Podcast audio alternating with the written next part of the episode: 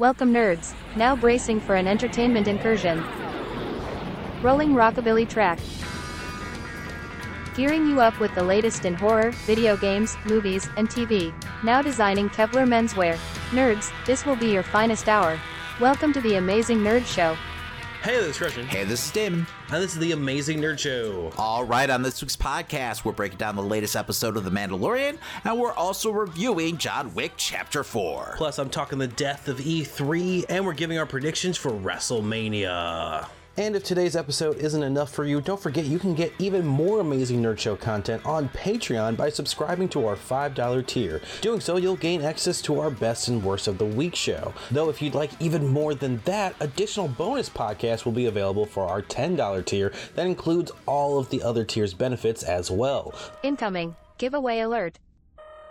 All right, before we move on, the good people over at Paramount has sent us five copies of the first season of Star Trek Strange New Worlds on Blu-ray to give away to our loyal listeners. All you have to do for a chance to win is either subscribe over on our Patreon at Patreon slash Amazing Nerd Show on any tier level that you'd like, or you could leave us a five-star review on Apple Podcasts and DM us a screenshot when you're done. And then at the end of April, we'll randomly select five lucky winners. I mean, you can't really get better than that. I mean, not only do you get a chance to win the first season of an awesome new show, but you also get the satisfaction of helping support the podcast. Well, season one of Star Trek Strange New Worlds is now on Blu ray, DVD, and limited edition Blu ray Steelbook. Experience every episode like never before with over 100 minutes of special features, including exclusive cast and crew interviews, a gag reel, deleted scenes, and more. Own the Emmy nominated first season of Star Trek Strange New Worlds from CBS and Paramount Home Entertainment today. Limited edition 4K Ultra HD Steelbook available for pre order now. Uh, this week, we did have a couple people leave five star ratings on Apple Podcasts. But if you don't DM us a screenshot, we have no clue who those five star ratings are actually coming from. So, once again, just a reminder make sure you DM us a screenshot so you can get credit for leaving your review and also get entered into the contest. But hey, if you're you know, not interested in the contest for some reason and you just wanted to leave us a five star rating, that's cool too. We're not complaining. Also, this weekend, if you live in the Chicagoland area or you just happen to be in the neighborhood, uh, we are going to be at C2E2 as media, uh, covering all the great panels. So, you know what? Stop by, say hi if you see us walking about. Yeah, we're also going to be taking pictures of the best cosplay we find. Uh, we'll have you take a picture with the big gold belt, the Amazing Nerd Show title. Yes, the highly prestigious Amazing Nerd Show title. Uh, you know, and hey, even if you're not at the convention, make sure to follow us on social media to check out all that amazing uh, cosplay. Uh, you can follow us at Amazing Nerd Show. We're on Twitter, Facebook, and Instagram. I don't think we're on anything else, right, Christian? Uh, not currently. Okay. well, there was that one weird social media website that I signed us up for Oh, that yeah. you know What the fuck was when that even uh, called? when Twitter was burning it's it Uh, seemed like yeah, but it is still burning, yes but- well it is but that's besides the point. It's still up and running at least for right now. Uh-huh. but yeah I signed us up for something else weird but then I just forgot about it. It, I just wasn't remember what it's working. but regardless follow us at Amazing Nerd Show. Check out all the great you know cosplay from the weekend and you know perhaps other photos. And once again if you happen to be there you know make sure to stop by and say hi But all right, with that said, let's get into the news. Every week, we collect the biggest headlines and rumors in nerdom. We're not mild mannered reporters, we're mere podcasters with opinions. Warning potential spoilers for upcoming shows and movies ahead. Check timestamps to avoid spoilers. You have been warned.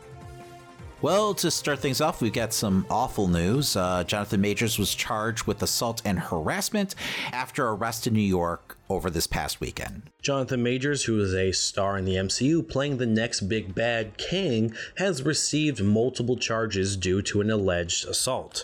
Variety, who spoke with Majors' um, legal counsel, claimed that they are gathering irrefutable evidence of Majors' innocence, but this is an ongoing investigation, so we won't know for sure what went down until more is released, and you know more information seems to be coming out every single day. As for Majors' upcoming roles, nothing has been said by Disney or by other major studios just yet, but you know his current you know army ads have already been pulled down. Yeah, I mean, you got to figure if he's guilty of any of these, you know, heinous, you know, charges, Marvel's going to act swiftly um, and remove him from the role. Um, I don't know what that looks like. And honestly, it, it doesn't really matter at this point. All that matters is the victim. Um, but yeah, I don't know. It's just horrible. Um, you know, I mean, hopefully it's not true. Um, but yeah, just awful news. Yeah, I mean, for now, it's something hard to comment on until more information really is uh, made clear. Well, all right, let's try to move on. Uh, it looks like Liv Tyler has officially kind of been confirmed for Captain America 4. The Hollywood Reporter, along with some set photos that got released, shows confirmation of Liv Tyler's involvement in Captain America 4. She is set to reprise her MCU role as Betty Ross, having not been a part of the MCU since 2008's The Incredible Hulk. Liv will be playing the daughter of President Thaddeus Ross, who has been recasted by Harrison Ford, who we also saw in new pictures this week alongside Tim Blake Nelson, who is reprising his role as the leader. So it really does seem like we're bringing in all the big players from The Incredible Hulk in, you know, Sam Sam Wilson's first solo film as Cap, which comes out May 3rd, 2024. I don't know if you remember this. This has been a rumor for quite a while, um, so I'm glad that we finally got like some kind of like confirmation. Um, like I don't know how to feel about this. Like I'm excited that we're gonna get more of Hulk's story, um, since it really feels like that was cut really short due to you know Marvel not having the rights to actually do a Hulk film. Um, so it's nice that we're gonna kind of like revisit all those like dangling story threads, um, you know, from you know the first MCU official movie. Uh, but at the same time, like I'm worried that like Sam's going to get shortchanged here. I don't want him to get lost in the shuffle in his first official like film as Captain America. Uh, so hopefully the writers know what they're doing. Yeah, because it is starting to sound like a lot of characters that he could possibly be going up against. I mean, Sharon Carter's still probably a part of this, right? Yeah, I think that was the original plan, but then after the way like fans reacted to her storyline in uh, Falcon and the Winter Soldier, I think they kind of decided to pump the brakes on that. Um, I wouldn't be surprised though if we don't see like the whole power broker thing play out in Armor Wars because that also feels like a natural, you know, fit. But as far as Liv Tyler, you know, joining the cast, I'm just hoping you know that we get that red She-Hulk essentially down the road. Not in this film. Yeah, I was gonna say. I was like, that's a lot because you got to figure we're we're getting Red Hulk here, and we're also gonna uh, get like Bruce Banner, right? So and the leader. So there's a lot of moving parts here, and like the whole like New World Order, you know, tagline mm. makes me feel like Hydra is probably involved, but that's just me purely speculating. So I don't know, man. There's a lot of moving parts going on here, so I'm just a little concerned right now for Sam. So hopefully they have a great script, and you know I have nothing to worry about. Well, speaking of an element that might play a part in Captain America 4, it looks like Marvel's Thunderbolts recruited a new writer. Marvel Studios has signed on Netflix's Beef series showrunner Lee Sung Jin to be the new writer on the Thunderbolts film. Um, Lee noticeably doesn't have any film writing credits, but he has worked on several shows like um, Always Sunny, as well as working with director Jake Schreier and actor Steven Yeun on the Beef series, which um, Lee told Variety Jake asked him on, you know, after losing Eric Pearson. Lee also went on to talk about how he's completely rewriting the film as well. But this one is currently slated for July 26, 2024, so hopefully that script gets done soon. On top of that, though, industry insider Jeff Sneider started up some rumors this week that could play into both Cap 4 and Thunderbolts. Again, potentially heavy spoilers here for those films, but apparently Valentina is believed to be the mastermind behind the Serpent Society, and this info will be discovered in Cap 4, with the team also appearing in Thunderbolts going after Adamantium somewhere near the um, Hand of the Celestial that popped up in the Eternals, which for X Men fans is a heavy sign of the upcoming debut of Wolverine since his bones are coated in the stuff. All right, well, moving on, we've got some news on the upcoming Daredevil Born Again series. Mr. Wilson Fisk himself, Vincent D'Onofrio, teased a second season of Daredevil Born Again while being interviewed for his upcoming show Godfather of Harlem. In the interview with Newsweek, D'Onofrio claimed that there will be gigantic payoffs in the second season along with the first that fans are going to be pleased about. On top of that, set photos leaked on Reddit showed D'Onofrio in what looks like Fisk's mayor getup. Along with that news, we actually also got casting for the Daredevil show for a character named Harry. Deadline reports that that Arty Froushan of Amazon's Carnival Row and also HBO's House of the Dragon has been casted. Um, Harry is described simply as an associate of Wilson Fisk, but if you ask me, he's most likely going to be Fisk's main help in dealing with Daredevil. Wait, so what the hell does mayor get up mean, Christian? I'm just saying it's outside of his normal clothing that we see him in. He's in a sharp suit. He looks more, you know, like a mayor. Like a politician? Yeah, like a politician, yes. So is this just you speculating or is this like people on the internet speculating? Me and everybody else. Okay, sure. um, we have heard about this for a while, and there's been numerous articles written that you know we might be looking at a situation where we're seeing like the Mayor Fisk storyline play out here. Um, you know what that looks like for you know Fisk now having the ultimate power. Um, you know, and control over New York, uh, what that means for Daredevil, if you will. Now, I could honestly see all this being the case, especially if like the rumors are true that part of the show takes place during the blip. We did have that one photo of Matt standing like outside next to a sign that was blip related. Um, I do believe some people were questioning the validity of the shot. Um, and it might have been debunked, but it kind of makes sense and lines up with the Mayor Fisk storyline. Because if you remember in the comic books, Wilson takes advantage of everything that's going down during the Secret Empire uh, story, um, where New York is under siege, and he like protects like the citizens of New York. So then, after the conclusion of that whole event, he's gained the trust of you know the citizens of New York, and that's how he ends up like getting himself elected mayor. So maybe, just maybe, and this might be a stretch, but you know, he does something similar during the blip in the MCU and he gains the trust of, you know, the people of New York and that's how he ends up getting elected once all the heroes come back. But that's pure speculation Aw. at, at, at best. But it makes sense, right? Like that would be the easy way to do it. I mean, it would be different than what Frank Miller did in, you know, his Born Again uh, story arc. Um, but at the same time, it would work in this universe because now you have Wilson with like the ultimate power as mayor, you know, making Daredevil's life a living hell. Now, now this Harry guy, uh, they they casted for, right? I, I have no clue.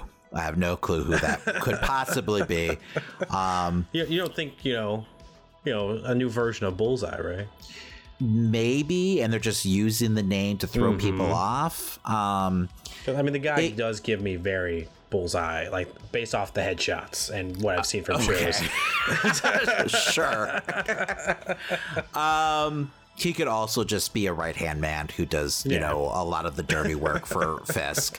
He doesn't have to be one of his like assassins, though. Uh-huh. Um, but you know, who knows? Maybe they recasted Bullseye, and I'm totally fine with that, honestly. So, like, I love the Netflix Daredevil series, but I was never a huge fan of what they did with you know their version of Bullseye. So I'm fine with them starting from scratch. Um, but I mean, Fisk has a lot of like you know concierge type characters. So I mean, this just might be one of them. We also got news of another castmate for Deadpool 3 and Succession star Matthew Macfadyen. Um, no word on what the role may be just yet, but with rumors of this being, you know, a multiversal story, who knows what any of the cast could be playing? I mean, you could literally get any number of variants. Um, so we'll just have to wait till more information or a trailer drops for this film coming out November 8th, 2024. But anyway, up next, it looks like we might have gotten a concrete premiere date for Marvel's Secret Invasion series.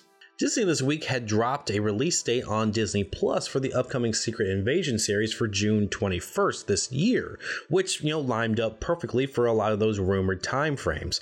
However, Disney later unlisted the series, which has sparked many to believe that there may actually be a delay. I mean, I hope that's not the case, but we did hear last week that it's like set in stone that it's supposed to hmm. come out in June. So, knock on wood. Uh, hopefully, this is just like an intern screwing up, and he might have released the date a little too soon. At some point, they gotta just roll with these types of mistakes, though. You know, instead of constantly taking things down. But I'm sure they have like a trailer or something in mind. Yeah, where they'll like actually make an official announcement because you got to figure out we're due for a new trailer soon. Well, actually, this just in: Emilia Clarke's character was revealed by Samuel L. Jackson for the series. When talking with Vanity Fair, Jackson mentioned that she would be playing the little girl named Gia from Captain Marvel, who is the daughter of Talos. But even with that news, there still isn't, um, you know, an update to the date just yet. But I'm imagining we're getting pretty close to a trailer drop. It just feels that way now. Well, moving on, it looks like Sony Pictures plans on dropping an Across the Spider Verse Miles Morales short film. According to Variety, Sony has planned an animation featured short highlighting Miles Morales' anxiety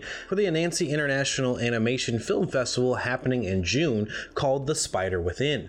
Uh, this would actually be after the release of the Across the Spider Verse, which is slated for June 2nd. Uh, the film is to show uh, Miles struggling with anxiety and seeking professional help, all in an effort to kind of push a positive message about reaching out to others. There's no word on a release outside the festival, but you have to imagine they will run it maybe after Across the Spider Verse has left the theaters. Well, up next, moving on to the DC Universe, it looks like we possibly have a villain reveal for Matt Reeves' upcoming The Batman sequel. Well, it's been rumored that there have been several script changes going on for The Batman 2. Deadline sources say that the villain for the sequel will be Clayface. Um, the Batman 2 is currently set for October 3rd, 2025.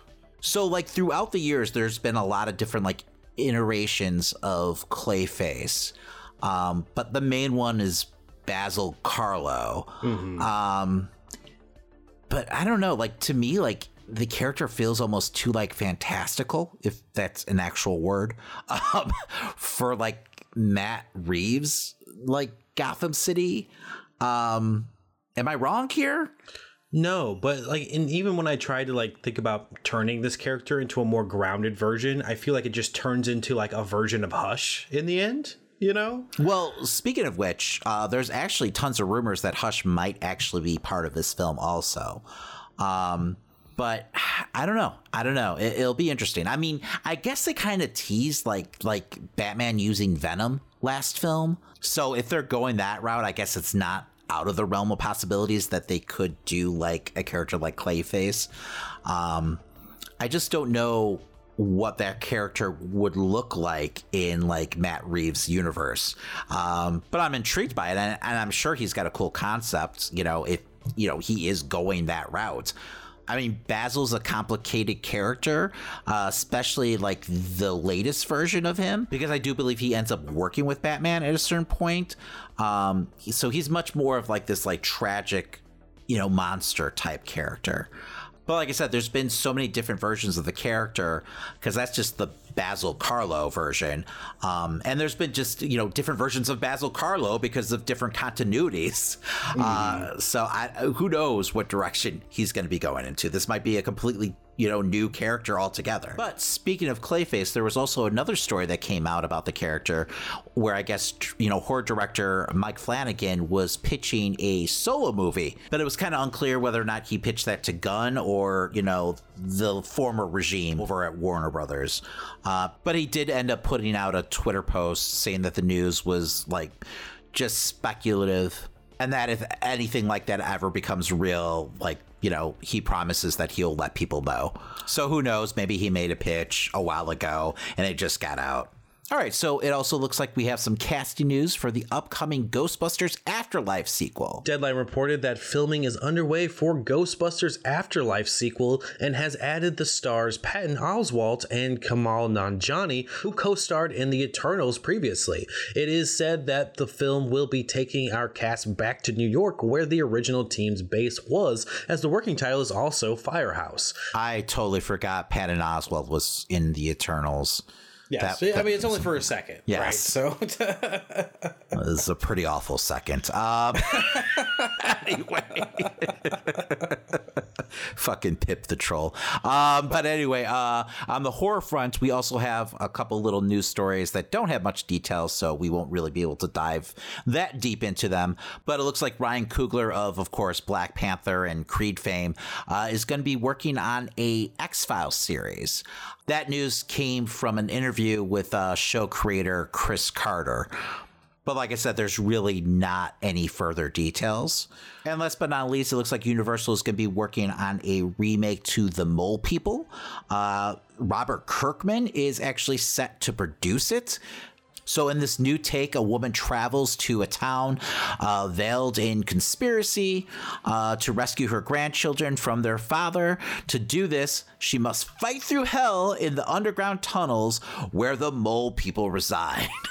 Now, I'll be honest, like I've only seen this film like a handful of times on uh, Svengoolie. Um, it's not a great film by any means. Uh, for some reason, like the mole people get lumped in with the Universal monsters sometimes, uh, and I think uh, it's just due to like you know licensing, you know, to put out toys and stuff. Oh, um, I don't know. The film came out in like the late fifties, and I don't know. I just don't consider them traditional Universal monsters. Um, I do have a couple of their action figures though, just because, you know, I'm a completionist. So it is what it is. But regardless, I mean, I am curious because Kirkman's involved. I mean, he's a talented writer, and if anyone can pull off the mole people, I, you know, Kirkman can. So we'll see. And now for the nerds breakdown of The Mandalorian Season 3, Episode 5. Spoilers ahead. Greef Karga is now a high magistrate and has offered me a tract of land on his independent world.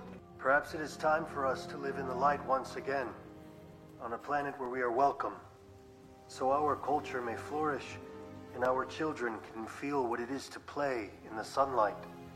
This week on The Mandalorian, we revisit High Magistrate Greef Karga on his independent planet of Nevarro. While working on new construction plans for the city, the pirates that him and Mando pissed off in episode 2 make their return with Pirate Lord Gorian Shard at the helm. Looking to seize the city, Shard threatens to open fire on Karga's people. Karga, trying to bluff his way out of this situation, claims they are under the protection of the New Republic, but Shard doesn't believe him and begins wreaking havoc on the people of Nevarro 7 as Karga and his council tried to evacuate the city. So, like, I love Greef and all, but like, what was his plan here? Like, he has no security whatsoever or resemblance of like law enforcement.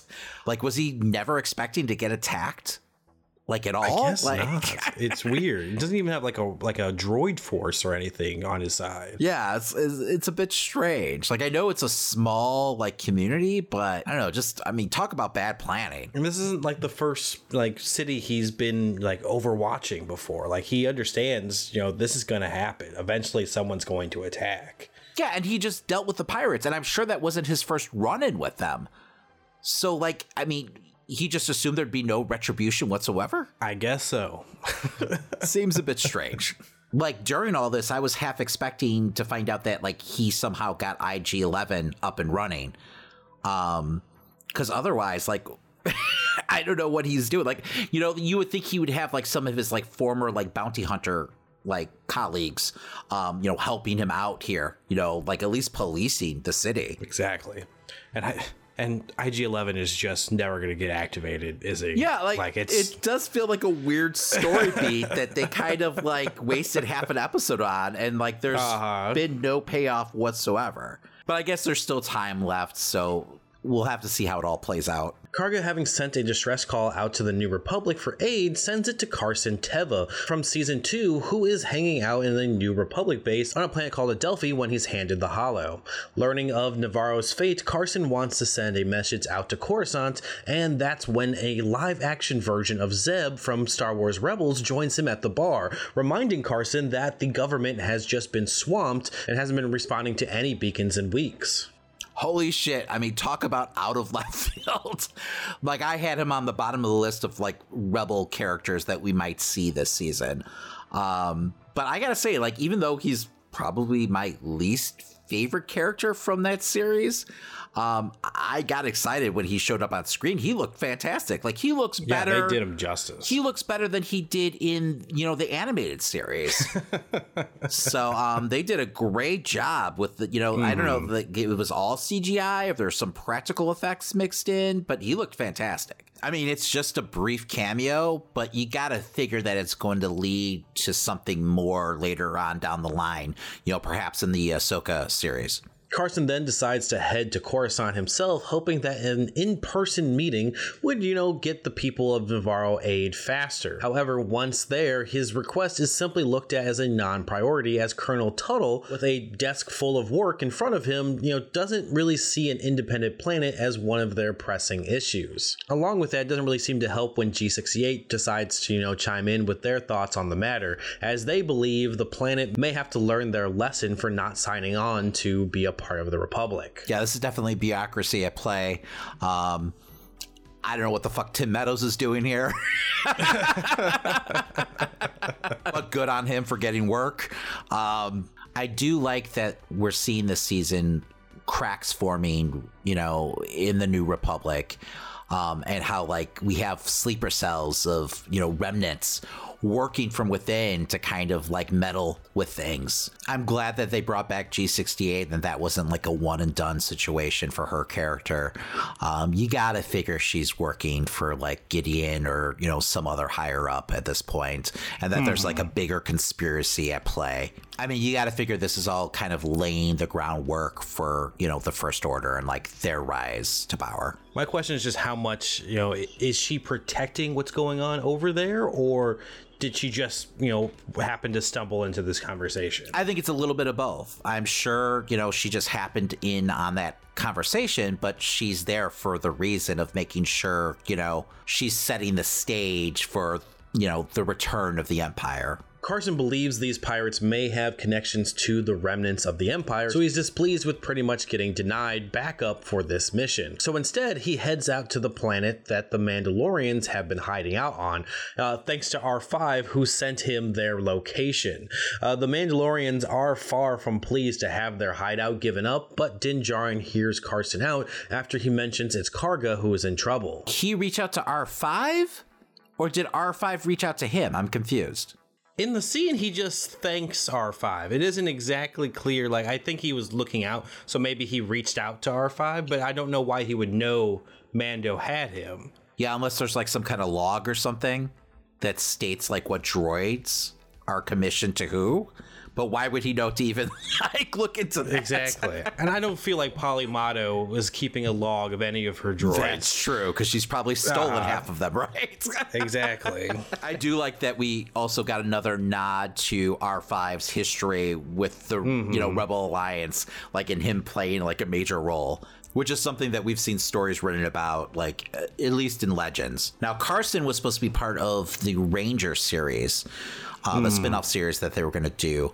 Um, I'm wondering if this is a storyline that was going to play out during that series. Oh, possible. I was also surprised by how much hostility like the Mandalorians had towards the New Republic. Well, I mean, it is their secret base that no one's supposed to know about. Yeah, but at that point he already found them, so I mean, I Uh-huh. don't know. It felt a little more deeper rooted than just like him discovering their base, though. I'm just wondering if there's some kind of like backstory where there's resentment towards the New Republic because they feel like they didn't do enough for the Mandalorians. Perhaps. I mean, where was the New Republic when everything fell? You know? Well, I actually, wasn't around. Yeah, yet, it was just so- the Rebel Alliance at that point. so maybe I'm just reading into things. After Carson leaves, Din decides to, you know, try and rally his people together to aid Nevarro 7, which the last time the Watch actually dealt with Karga and Nevarro 7, they were there to help Din Djarin and Grogu escape. So it's no easy speech for, you know, Mando to give. However, he attempts to leverage the fact that they will need a new home now that their current base was discovered, and that Karga has offered him land payment for protecting the planet. Yeah, not only were they helping him escape Nevarro, like they were helping him escape from Greef Karga. So I can totally understand why they'd be resistant to like, you know, helping him out now. Paz decides to give his thoughts on this matter, you know, claiming how Karga's men killed many Mandalorians that fateful night in season 1, and that many have died to just protect one foundling. So, why would they help? Well, because they are Mandalorians, and it seems Din Djarin and Bo Katan's efforts in saving his son has really warmed him up to the pair. Personally, Paz's speech, you know, would not have got me on board for this mission. I was not impressed by his turnaround there. You're such a curmudgeon, Christian. Oh. Why? what was wrong with this speech? it just wasn't enough rah rah after you know bringing people down about what happened. I mean, it felt like he harped on how many people died for so long that just to be like, but we're Mandalorian, so we, we're gonna do this. All right. I believe in Mando. That's that was kind of like it was like uh, two sentences after just saying, "Yeah, so many of your friends died, and then you might die for this. Why should you do this? Why should we care?" I, I don't know. It wasn't enough for me. Not enough. Not enough hop into it. Enough hop into it. What the fuck are you talking know. about? Your speech didn't do anything to move me. What the? Get out of here. um, and that's why you're not Mandalorian Christian, because I was uh-huh. all full on board. You know, let's go. You know, sign me up, give me a jetpack. I'm ready. Um, no, I, I thought this was fine. Uh, at first, I was like, "What the fuck, this dude?" After they saved his kid and everything, uh-huh. so I liked the babyface turn in the middle of the speech. I probably should have seen it coming, uh, especially after you know they once again saved his kid last episode. Um, uh-huh. And I don't know, I liked the Mandalorians rallying around doing the right thing. So, um, call me a sucker, whatever. It worked. It worked for me. Karga with the citizens he was able to evacuate wait for help in a camp they made nearby, while the pirates, you know, kind of plunder and enjoy their ruined city. That's until the Mandalorians arrive. Bo Katan's ship loaded with Mandalorians makes its way to the city, while Din Djarin takes on the cruiser in his N1 fighter. Karga watches on as Mando gives chase to a squad of pirates. Even outnumbered, he's able to dip, dodge, and destroy pirates, getting the cruiser's attention off Bo's ship. So I thought all this was fantastic. I love seeing the Mandalorians at work in this like coordinated attack, um, you know, taking on the Pirate King. I mean, like before this series started, I never imagined that we'd see this many like live action Mandalorians on screen at once um, in a battle situation. So I don't know, man. Like I was pretty in awe of all this. Um, I'm also enjoying that, like, it seems like every episode we have one giant action set piece. I mean, it definitely feels like it's by design, like maybe after like fans' reaction to, um, you know, Book of Boba Fett. In the city, we see what fully trained Mandalorians are capable of as they go through pirates with military precision. When the pirates attempt to ambush the Mandalorians, Paz brings out the big guns using his laser minigun to cut through the pirates. Across the way, a turret becomes their next big problem, and this is when we see the armorer in action as she sneaks up into the building and uses her forged tools to kill all the men stationed by the turret. Yeah, I forgot what a badass the armorer really is. Like, because mm-hmm.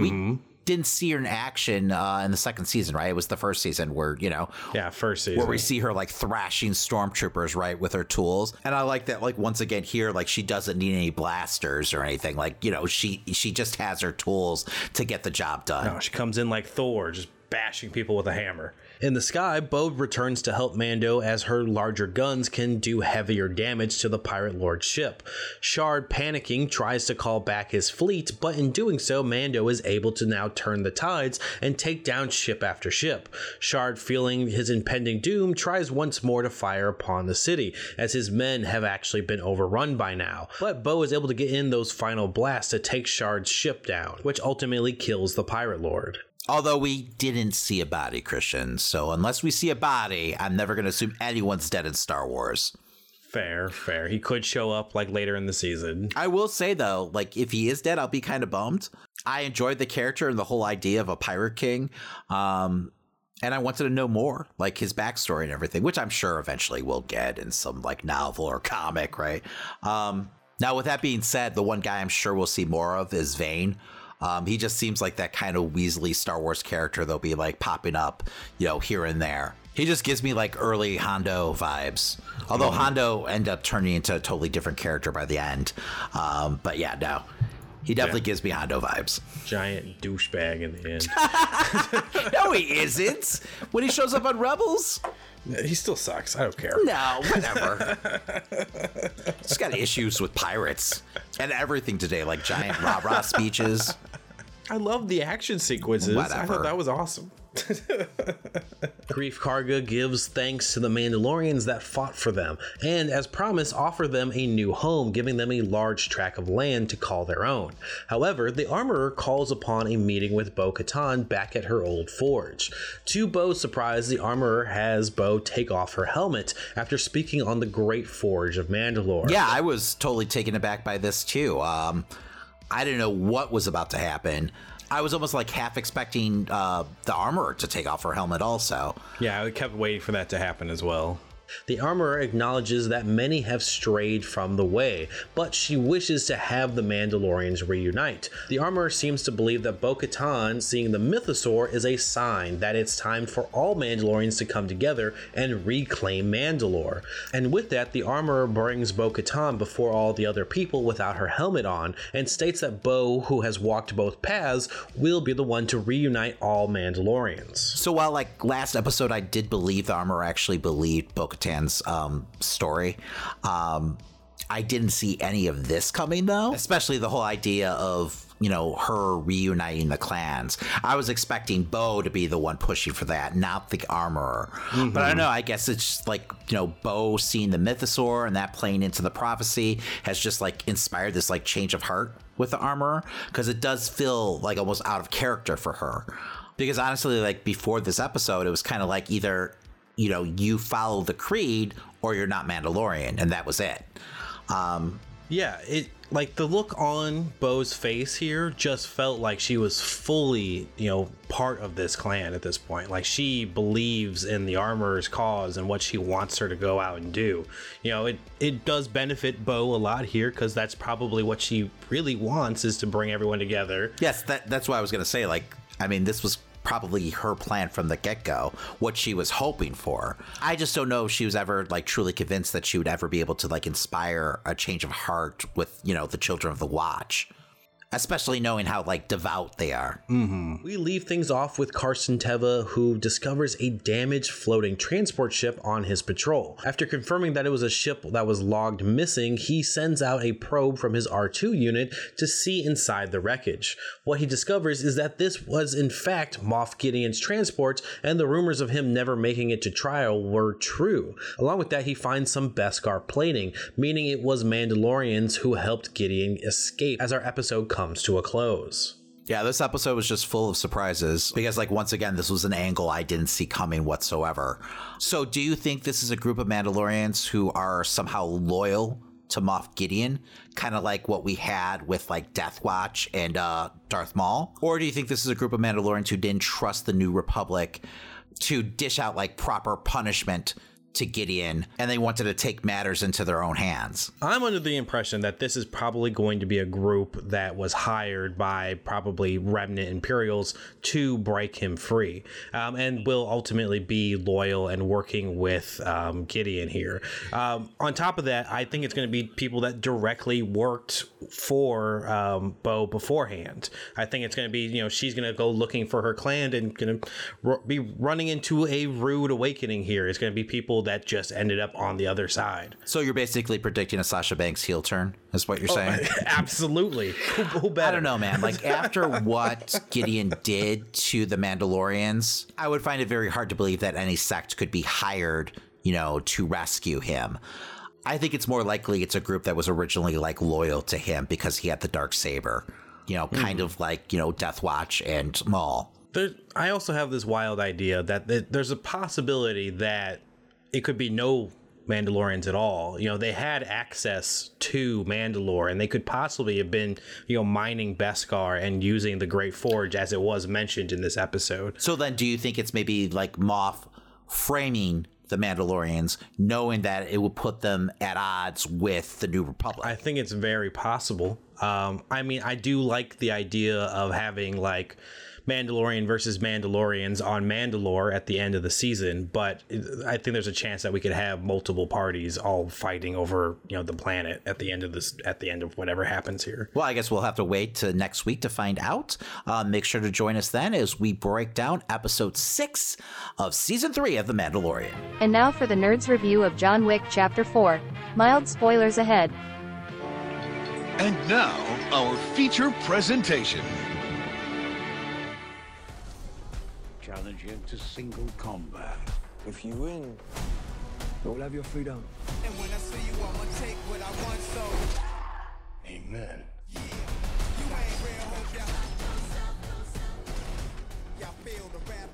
John Wick uncovers a path to defeating the High Table, but before he can earn his freedom, Wick must face off against a new enemy with powerful alliances across the globe and forces that turn old friends into foes. John Wick Chapter 4 was directed by Chad Stahelski and stars Keanu Reeves, Lance Reddick, and Donnie Yen. This may have been the longest John Wick film in the franchise, but it only served this action flick to add in bigger, badder fight sequences from start to finish that are also well done by the time the firing stops, you're just left craving more bullets.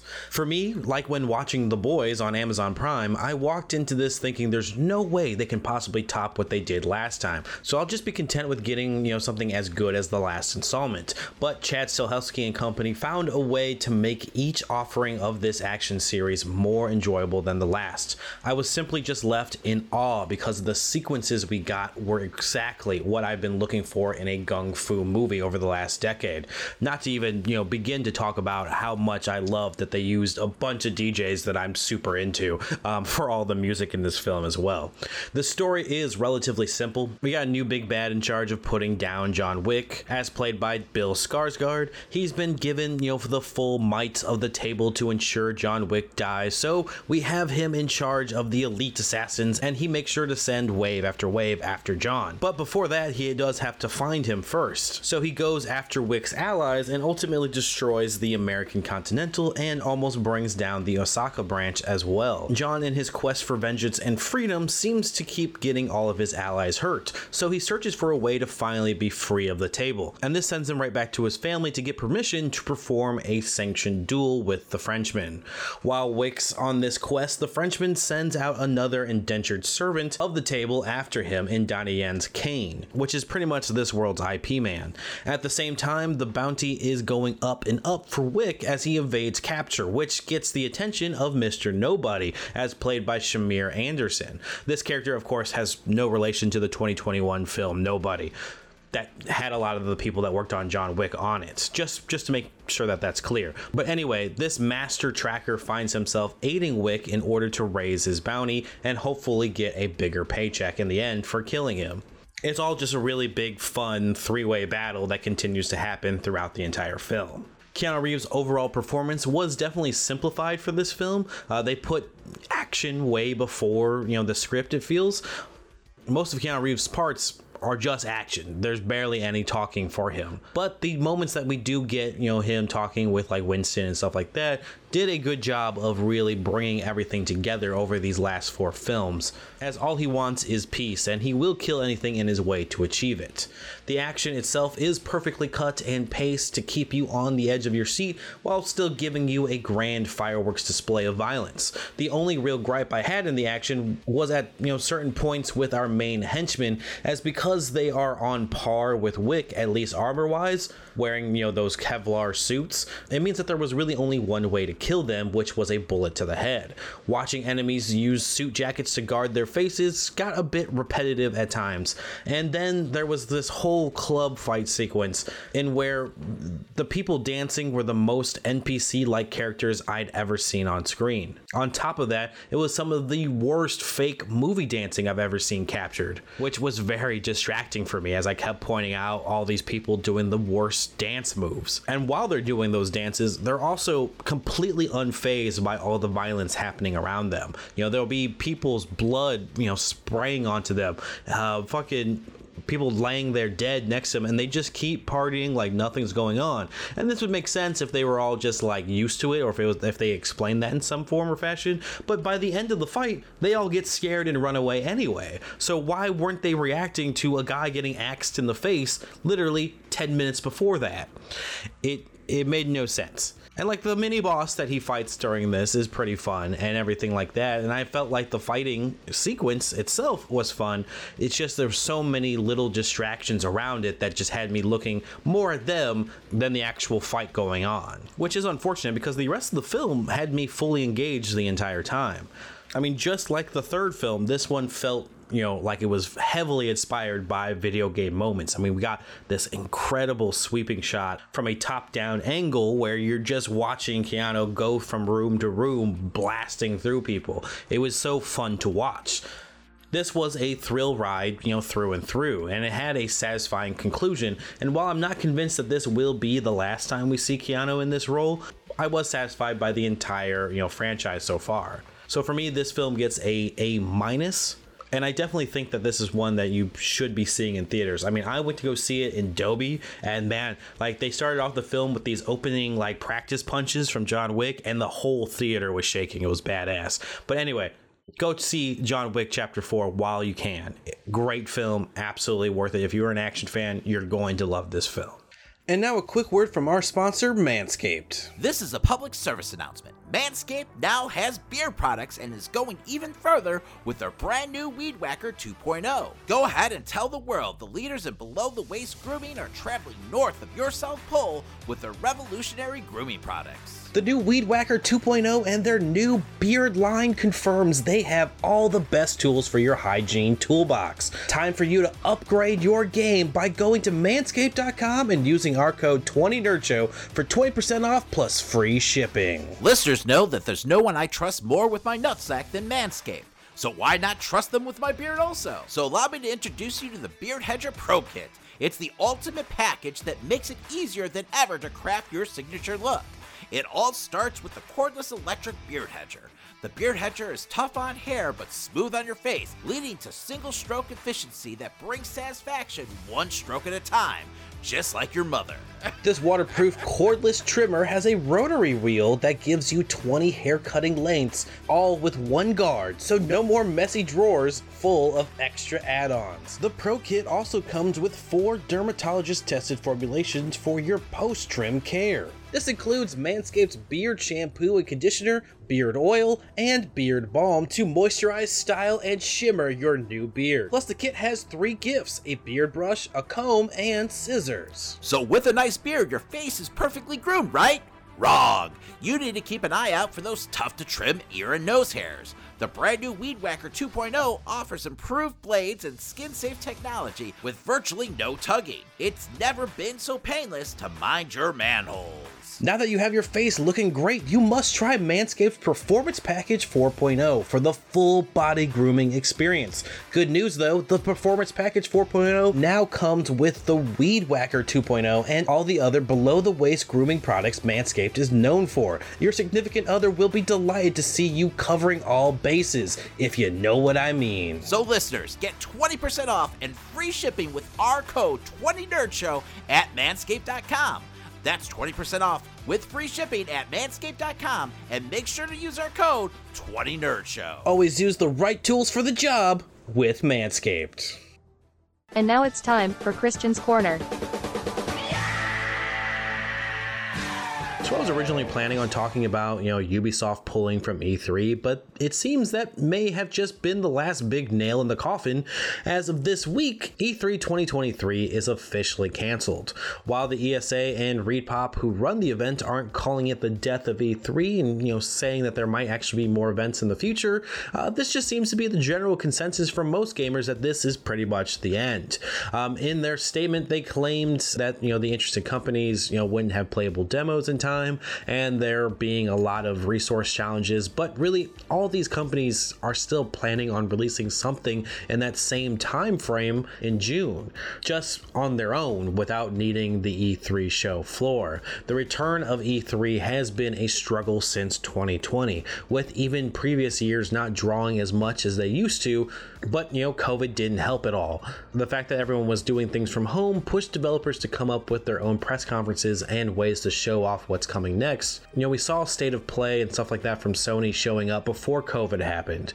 And there seemed to be a new trend of starting to do your own press conferences. But, you know, the pandemic kind of just pushed that further. So, with, you know, third parties actually, you know, following suit, this just all seemed to point at the end, you know, coming from the last four years. And while I'm disappointed to see the traditional E3 go, I completely understand why it happened. But I'm really going to miss those awkward performances we got every year, especially, you know, with like Just Dance and shit like that. I mean, you'll most likely still hear me say things like E3 season every June, um, you know, since I've just grown up with that. As I mentioned before, though, Xbox has a game showcase set for June 11th with a separate stream same day dedicated for Starfield, and Sony is rumored to have a big event this June as well that may actually show off your first look at the PS5 Pro. And I'm trying to see if, you know, Nintendo has scheduled an event, but I'm not seeing one just yet online. Um, either way, if there is an event, we will still live react to it on Twitch. I mean, honestly, re- doing live reactions was kind of my first thing into streaming. You know, I remember going on Periscope for like Twitter and after like every conference and would just start talking about what we saw during the conferences. But anyway, in other news, Tony Todd, who's voicing Venom in the Spider Man 2 game, may have zeroed in the release date a little bit further for us. It was already set for a fall release, but Tony took to Twitter responding to people about how the game is set for September and promotional material is set to start in August, which kind of seems a little bit late, but perhaps they're showing something off at the start of summer as a tease, then pushing hard in August. But at the same time, this would lead to both Starfield and Spider Man being out within the same month. So get your wallets ready, folks. Um, it's going to be a big battle between Xbox and Sony's big exclusives. As for me, um, I had to take this past weekend off from streaming to finally get my ass in gear on you know making my new office happen. So streaming will start up again this Monday after C2E2, as I will be at the con um, Saturday and Sunday. But as we speak, I'm recording this from uh, my bigger, better office, and as time goes on, I will have it you know completely finished for you guys and we'll be doing you know special events and shit in this office. Honestly, my plan is to really hit streaming harder than ever before. The start of this year, I've been really shaky with my schedule just due to circumstances outside of my control, and it's really been a bummer for me. Um, I really want to stick to that schedule. I want to have you know four days of streaming at least um, every single week.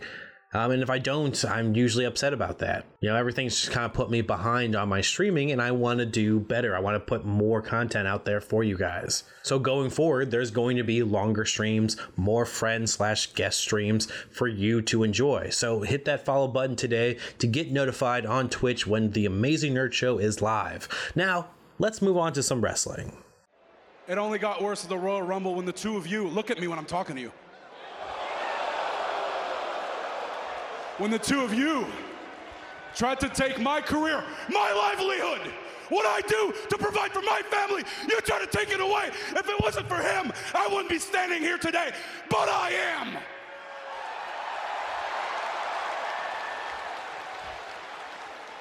So you didn't want to look at me earlier? You better look at me now when I say this because tomorrow night there's a part of me that doesn't want to do what I have to do, but there's also a part of me that can't wait to do it. And I can tell. I look into your eyes and I look into your eyes. I hear it in your voice. You guys know what's going to happen tomorrow night. And boys, let me reassure you, it ain't paranoia.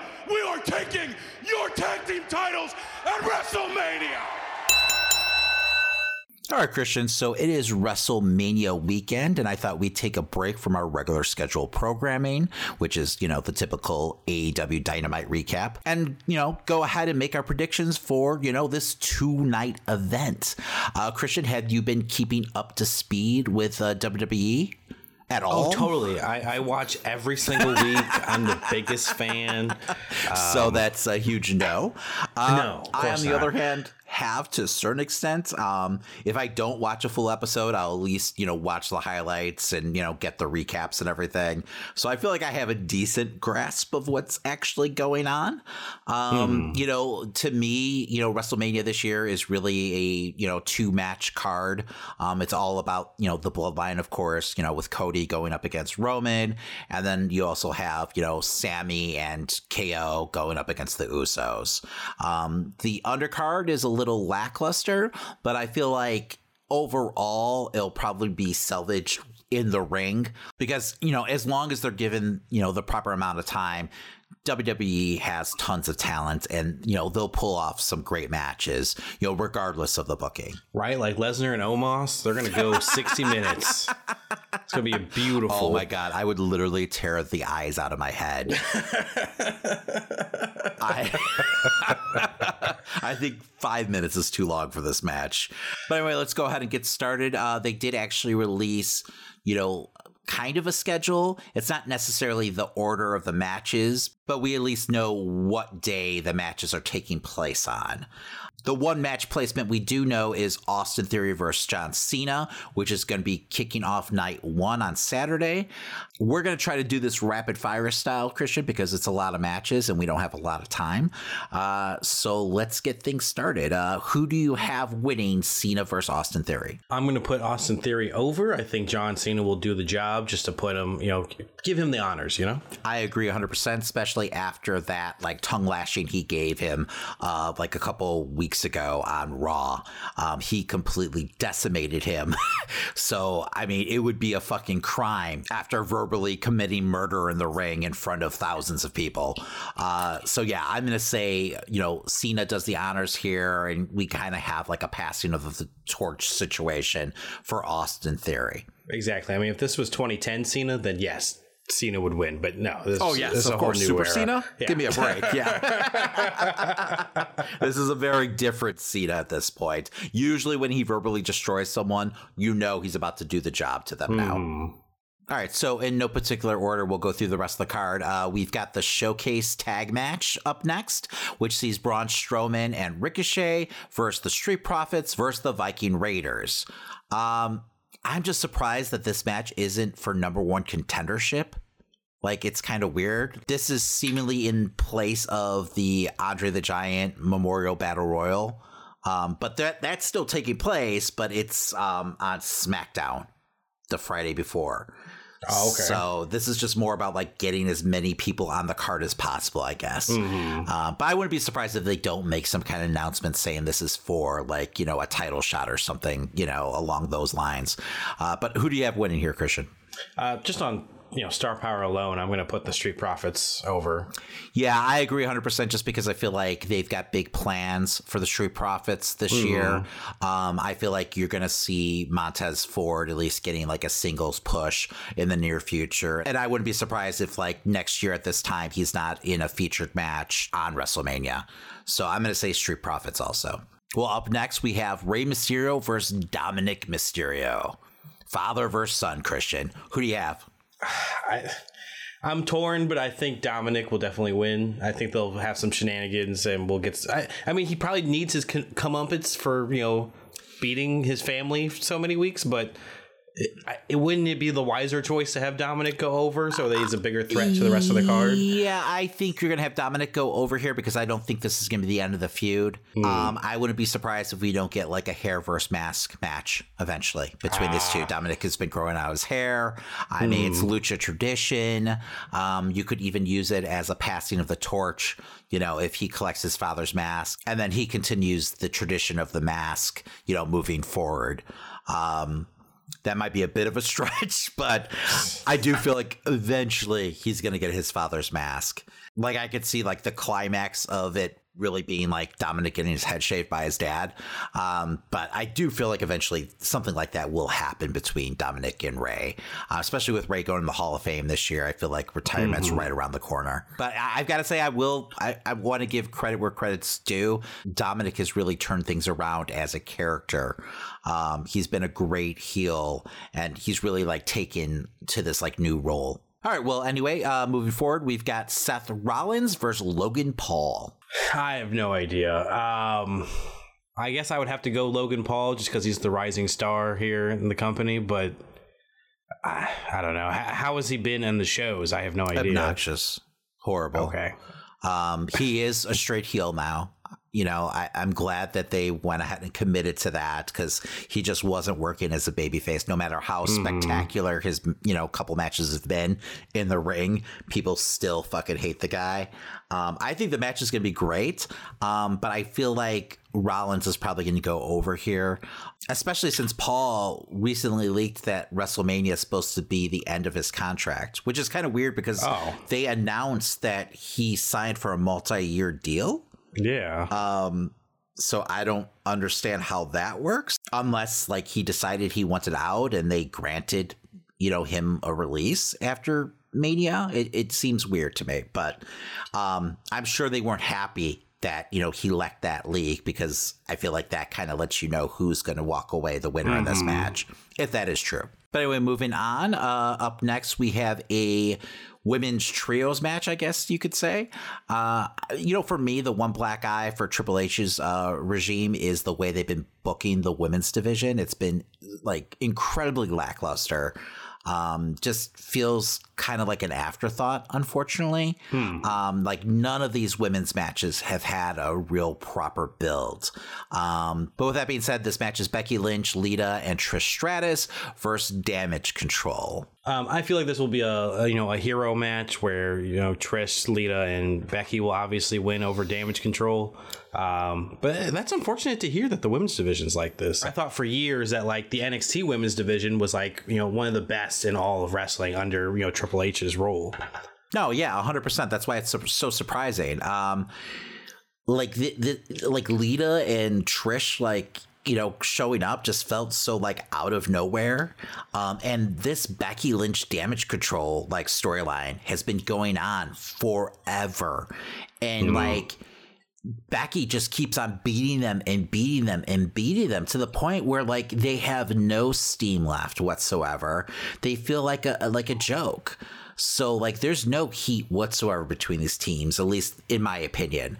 Um it just it's such a disservice to where Bayley was a couple years, you know, before her injury. Yeah. Um, you know, I was so excited when like this faction first formed, and like it's been such a huge disappointment. And that's all underneath Triple H's watch. So Yeah. um, you know, there's no one else to blame but him really. So um I'm gonna disagree with you here. I'm gonna say that damage control goes over because uh, there's been rumors that we might see a Trish Stratus heel turn, uh, and we might end up getting Trish versus Becky um, as soon as SummerSlam. Well, that could be exciting, I guess. Maybe we'll see. I will say was just a couple years ago, Charlotte like you know had a great match with Trish. I mean, you could tell like Charlotte was totally like carrying her, um, Uh-huh. but I don't think it's out of the realm of possibility that we could see the same, you know, out of Becky versus Trish. Well, speaking of the women's division, uh, and this might actually end up being the main event of the first night, but not in my eyes. And don't get me wrong, like usually I would say, like, you know, a world title should always main event a WrestleMania. Um, but like this build has been so fucking lackluster that I don't know, man. I don't I don't know if it's necessarily deserving. It's not the fault of the talents whatsoever. It's just once again, like the booking's just been really half-assed. But on night one, we have Rhea Ripley challenging Charlotte Flair for the SmackDown title. I mean, I feel like you got to give it to Rhea Ripley. She's had a fantastic year as far as what I've seen. Um, so I, I'm putting her over for this match, and it also would be you know her getting the win back. Yes, and that's kind of that's kind of the storyline they've been going with. Um, it's just been such a weird dynamic because Rhea is supposed to be the heel and Charlotte is supposed to be the face, but like the audience doesn't see it that way whatsoever. Um, Yeah, I you know, and that. Rhea is just so over right now. Um, I do expect a great match between the two, um, and I'm going to agree with you. I think Rhea is going to get the win, and this is going to be the start of a new era for the women's division. Hopefully. But anyway, last but not least, we have the main event in my eyes, uh, which is the Usos versus Sami Zayn and Kevin Owens. I think you have to give it to Sami Zayn no matter what team he's on at this point. Yes. Just because it's WrestleMania and you want to have the biggest pop possible, you know? Yes, I agree 100%. And like, I don't know, if this is done right, like story wise, this would be the proper climax to where you know we've been headed for this entire year. Um, it just makes sense. It feels like this is the start of the bloodline, like finally crumbling. You know, um, it starts with Sami Zayn and Kevin Owens. You know, finally taking the tag titles from the Usos, who have also had a tremendous reign. Um, I think they're almost at two years at this point. I could be wrong. Um, and then, of course, it plays into you know the main event of night two, obviously. Well, speaking of night two, we have another tag team showcase match. This time for the women's division, where we'll see Liv Morgan and Raquel Rodriguez versus Natalya and Shotzi versus Ronda Rousey and Shayna versus Sonya Deville and Chelsea Green. Uh, can you say thrown together? like besides Ronda and Shayna, like none of these are actual tag teams. Uh-huh. And that should tell you all you need to know about this tag team division. It's pretty non existent. Once again, I wouldn't be surprised if they don't make an announcement soon that like this is for number one contendership. Um, but we'll have to see. Who, who are even the women's tag champions right now? Io and Dakota. Oh, so okay, they're damage control. Yeah, Okay. so they got the tag team titles wrapped up in that feud against Mm. the two legends and Becky Lynch. Gotcha. Um, I mean, just based off of it, I, I would have to assume Ronda Rousey and Shayna Baszler would, would get the win. But um, I have you know seen rumors that there's some big hopes for Raquel Rodriguez, but I'm assuming they would want her on a singles push um, in the near future. Yeah, that that seems to be where they're headed with her. Um, actually, you know what, Christian? I'm totally wrong. It's not Damage Control that has the tag titles. It's actually Becky and Lita who have the tag titles. oh, wow, that's even weirder. Yeah, yeah, they be damage control for it. Um, but yeah, you know, uh, I'm gonna go ahead and go with Ronda and Shayna also. I know that's kind of where it seemed like this storyline was headed with the two of them. Um, but then I guess Ronda was out for a while with a broken arm, and her arm is still broken, but somehow she's gotten cleared for this match. I have no idea how. Um, but, you know, I guess she could be kind of protected since it is, you know, a four way you know, tag match. Mhm. Uh, so I would guess that she'll be in the ring for a very limited amount of time. Uh, but yeah, no, I feel like it's Ronda and Shayna, and I think they'll probably, you know, take those titles off of Becky and Lita, uh, and then, you know, have a Road Warrior type you know, run with those belts, just decimating the entire division, um, which could be cool, honestly. So I just hope that they actually like build some teams up to go up against them. I doubt it. Yeah, me too.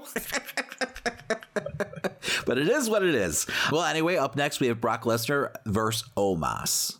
Um, the only way I see Lesnar losing is if you know just there's some type of shenanigans from the outside. That's that's the only thing I can imagine. But other than that, Lesnar wins. This is all going to be about you know them getting that money shot of Lesnar F5ing Omos, Uh-huh. right? Like that. This is what this whole match is building up to. So yeah, Lesnar picks up the win here. But anyway, moving on, uh, we have a Hell in the Cell match uh, between Edge and Finn Balor. Yeah, I had heard that there was going to be a Hell in a Cell match. I just didn't know who had a feud going on big enough warranted? that deserved. Yeah, Hell Me too, match. Christian. Uh, me too. I was surprised to find out this was a Hell in the Cell match. I'll be honest. Um, it feels like this feud has been going on for a fucking year. Um, Uh-huh. I don't know, man. I'm just worried that this match is going to slow down the momentum of the card because it is an Edge match, and we know Edge is kind of like Triple H nowadays, where he likes to go at least 40 minutes. Uh, and it's a Hell in the Cell match where we know we're going to get a bunch of rest holds and we're not going to see any blood or real brutality. We're just going to have two guys dressed up for Halloween because Balor's going to be the demon here, and Edge is teasing being a, like a demonic character of some sort. So I don't know if we're going to get like So- Vampire Edge, Brood Edge, or what. Uh, so it's going to be kind of like a best of, you know, Undertaker versus Edge at Hell in a Cell, just without any of the blood, Pretty much. essentially. Pretty much. So um, hopefully it's Edge wins. entertaining. Yeah, no, yes, hundred percent. I'm going with Edge. Um, I hate the fact that we're gonna see like Demon Finn Balor take another loss. Uh, uh-huh. Since the last time we saw him, he was looking like a goof falling off the top rope. Uh, you know, when he yeah. went up against Roman for the title. so, um, it is what it is, though. I, I will just be happy that this like angle and storyline will be over with. Hopefully, you know, after this. Um, but moving on, we've got Gunther versus Drew McIntyre versus Sheamus. Uh, I think this has the potential to be the match of the weekend, honestly. Oh, most definitely. But at the same time, I'm trying to figure out a clear cut winner. Um, I'm guessing it's between Gunther and um, Sheamus, but I I don't feel like they would hold Drew McIntyre with the Intercontinental title. Um, I don't know. I mean, they might want to give Drew a moment, since especially since they did him so wrong at Clash of the Castle. um, but I could see Gunther, you know, retaining. Um, he's had a pretty epic title run, and honestly, like I wouldn't be surprised if he doesn't end up like beating Honky Tonk Man's, uh, you know, IC title record. Oh, okay. Um, so I'm not sure what day he's on at this point, but he's had that belt for a long time. I gotta say, like, you know, with all the shit we've been giving them for the way they treat NXT talent, um, you know, Gunther is definitely, you know, been getting a proper push. And that all actually started underneath McMahon. So, um, yeah, yeah, I, I think it continues here. So I'm going to go with Gunther. It's we can't get back to Walter. Like I, I know we've been changing other people's I'm names. I'm fine with it now. Honestly, I honestly feel like Gunther probably fits him better. It's just taking some time to get used to it, but now it just it feels natural. Moving on, we have the Raw Women's Title match uh, between Bianca Belair and Asuka. Um, it would be really cool to see Asuka win this match, but I'm you know I'm dead set that Bianca's going to come out you know retaining the title. You know, at first when Asuka you know won the Elimination Chamber and with the new gimmick and everything like that, I thought she was kind of sh- a shoe in you know, to, you know, beat Bianca at Mania. But like the build to this match has been so non existent. Um, it's been basically Asuka coming out like week after week and just, you know, drooling like blue ooze out of her mouth and Bianca like having to act like disturbed. Um, like they put like so little thought into this angle. I, I don't get it. Um, I'm going to go Bianca because they're really pushing this whole like you know Miss WrestleMania thing too. Mm-hmm. Um, and you know, you know that that nickname doesn't mean you have to win every WrestleMania match because I mean Shawn Michaels was Mr. WrestleMania and he definitely you know lost plenty of WrestleMania matches. But with that being said, I, I feel like they're not going to want to take that belt off of Bianca anytime soon. Um, and this just, you know, Asuka, unfortunately, at this point, storyline wise, doesn't seem to make sense. Um, I would love, you know, for Asuka to get a WrestleMania win um, especially after she was done so wrong a couple years ago after winning the Royal Rumble. Um, but I just don't know if it's going to happen here. You think there's a chance that they might want to unify the women's titles? I don't think so. I think they're looking to actually ununify the men's titles, mm. you know, after WrestleMania. So I think it's going to be the opposite. So, um, but anyway, it all comes down to this. Uh, we have the undisputed WWE Universal Championship match, which sees the champion Roman Reigns versus the American Nightmare Cody Rhodes. Christian, who do you have winning? I think Cody is the answer to finally, you know, taking the titles off of Roman Reigns. But how fucking funny would it be to have Roman leave, still tribal chief, still holding those titles? Dude, I.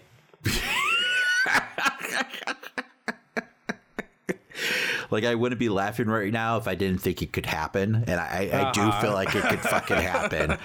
Um, I think it would totally like just derail any momentum Cody has.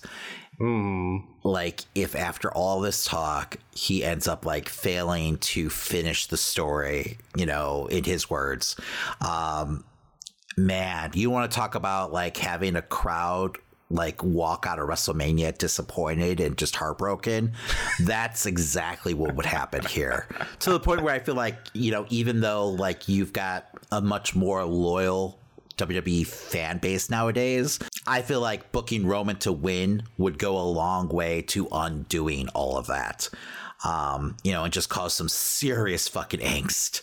Um, Cody is incredibly over right now. It makes perfect sense for this storyline for Cody to finally dethrone, you know, Roman, uh, and be the one to be that like knight in shiny armor, um, you know, as you know your babyface champion. Um, you know, a lot of people are pointing to the fact that you know Roman is close to getting to like that a thousand day mark as champion. Fuck that. Who gives a shit? It's just a number. In the long run, don't shoot yourself in the foot for some like made up history that no one really cares about. Um, you know, Bruno Sammartino had the fucking belt for like six years straight at one point. You know, it's still not the fucking record. So storyline wise, like Cody is the right call here. So hopefully, you know, WWE doesn't like shoot themselves in the foot and you know, they put the fucking belts on Cody. Um, cuz I think a lot of people would like be tuning in in droves to see what like a Cody Rhodes reign would look like and what would be in store next for the bloodline. Um, because there's so many different like routes they could take now and so many different stories that could like spin out of this. So i don't know. Like they can't just be treading water again um you know after all's you know been said and done after a year of great storytelling. So i'm 100% going to go with cody but could I see Roman walking away? Hell yes, I could. Uh, and if that happens, I feel like that's going to be the biggest like telltale sign that Vince is now like meddling in creative. I mean, even if, if he won, would would you just have him lose to Sami at SummerSlam or something? Like what? I have no clue. I have no Oh, clue. God. But man, if you want to undo some goodwill between you and your fans, this is the way to go about it. Like, don't do it, Vince. You know, let Cody get the belts here. Well, there you have it. Those are our predictions for you know night one and night two of WrestleMania. Uh, make sure to tune in next week. Uh, we'll talk the highlights of WrestleMania. I don't think we're going to do a full review, uh, especially at that point because it'll be a week out. But yeah, I mean, we'll probably talk about our favorite matches at least. So. But I'm also hearing that Tony Khan has another big announcement. So, Oh, so, I, so I'm sure we'll be talking that also. Well, that does it for this week. As a friendly reminder, make sure to follow us on your favorite podcast platform, and while you're there, leave a five star review. It really helps new listeners to find the podcast and for us to continue to grow. Also, if you like the stories from this week's episode and want to keep up to date with the show, follow us on social media at Amazing Nerd Show or stop by theamazingnerdshow.com. And hey, to support the show further and get additional weekly content, you can subscribe to us now on Patreon. Just follow the link in the show notes. Also, if you want to rep some Nerd Show swag, you can head over to teepublic.com to find t shirts, hoodies, stickers, and more. And if you post what you bought and tag us on social media, we'll send you some additional Nerd Show swag as long as you live in the United States. All right, make sure to join us next week as we talk all the latest news and rumors in nerd culture. and whatever's going on in the world of wrestling. My name's Christian, And my name's David. and that was The Amazing Nerd Show. He betrayed us. Sith are no better than Jedi. They claim to be powerful, but we put these two back together after the Jedi gutted them. Doubt will only lead to failure. Hold! Our combined strength will be rewarded. Mandalore will be yours, and Kenobi, this Sith pretender Dooku, and all our enemies will fall.